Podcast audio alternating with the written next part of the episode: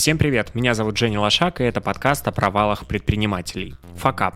Сейчас вы услышите историю факапа Эдуарда Гуриновича, серийного предпринимателя, сооснователя и экс-CEO компании CarPrice, сооснователя CarMoney, инвестора в Dbrain, Близкие.ру и другие проекты в разных сферах. Не забудьте подписаться на нас на той платформе, где вы нас слушаете, поставить лайк и, конечно же, поделиться этим факапом со своими друзьями. А также ищите в описании ссылку на телеграм-канал и подписывайтесь. Всем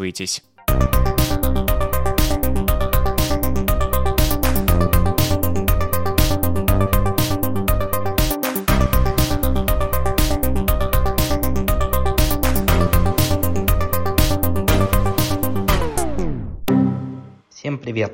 Меня зовут Эдуард Гуринович, я серийный предприниматель и немножко венчурный инвестор.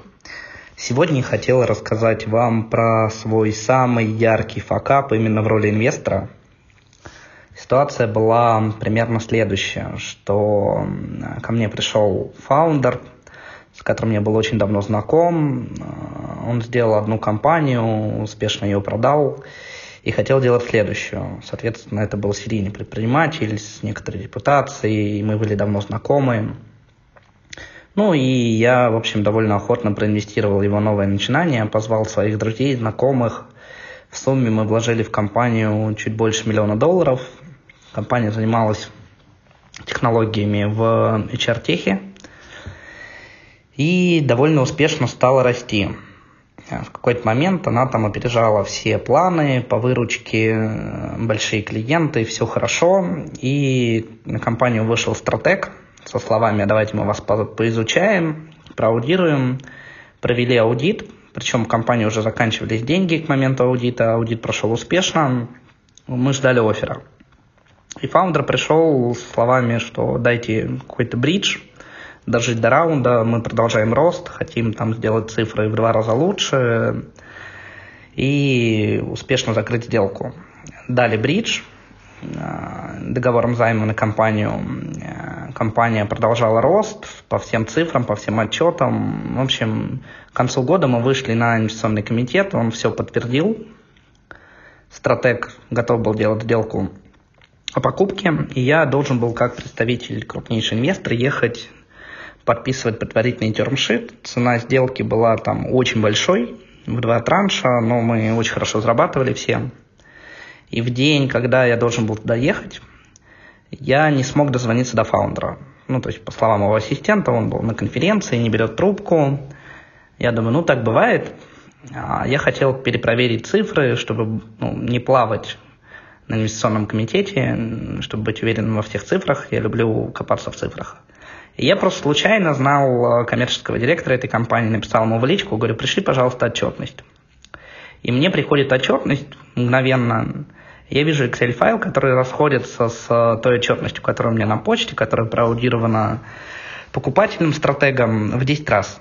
Я думаю, ну, нолик перепутали. Перезваниваю коммерческому директору, спрашиваю, что, а что не так? Как так может быть? Выясняется, что нет, все так, это настоящие цифры, и, типа, я не знаю, что вы там инвесторам показывали, стратегу покупателю, но вот все вот так, в 10 раз меньше. Я очень вежливо перенес встречу, попросил там по личным причинам форс-мажор серии «Ребята, извините, приеду через неделю». В течение недели выясняли, что происходит.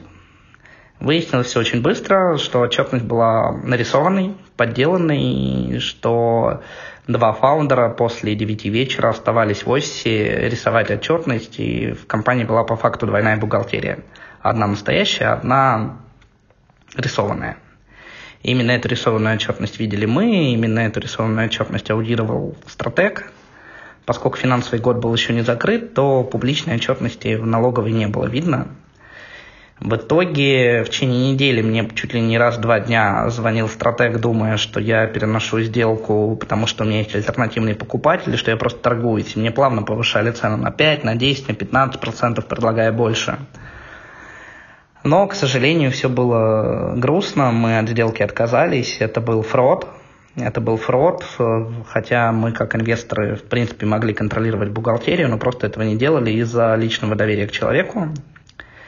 Закончилось все очень-очень грустно, сделку отменили, компания банкротилась. Стратег был вынужден купить конкурента, потому что тоже было согласовано новое направление HR в стратегии холдинга, и они просто вынуждены были искать альтернативу. А по этой компании до сих пор идут суды, хотя в российском праве, как выяснилось, прислать e-mail с красивыми цифрами – это не преступление. Единственное, что удалось как-то зацепить, доказать, выиграть суды – это по последним договорам займа на компанию.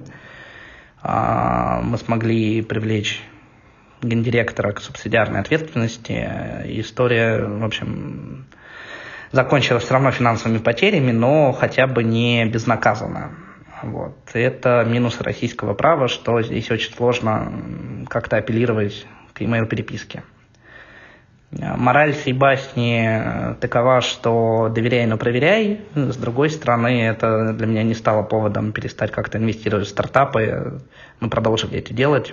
Но хочется всем посоветовать не повторять таких ошибок, вести какой-то выборочный, точечный контроль, чтобы не получать красивые циферки на e-mail, а там хотя бы брать с периодичностью раз в квартал банковские выписки и сверять банковские выписки с красивыми отчетиками по выручке в Google Доке. Вот так.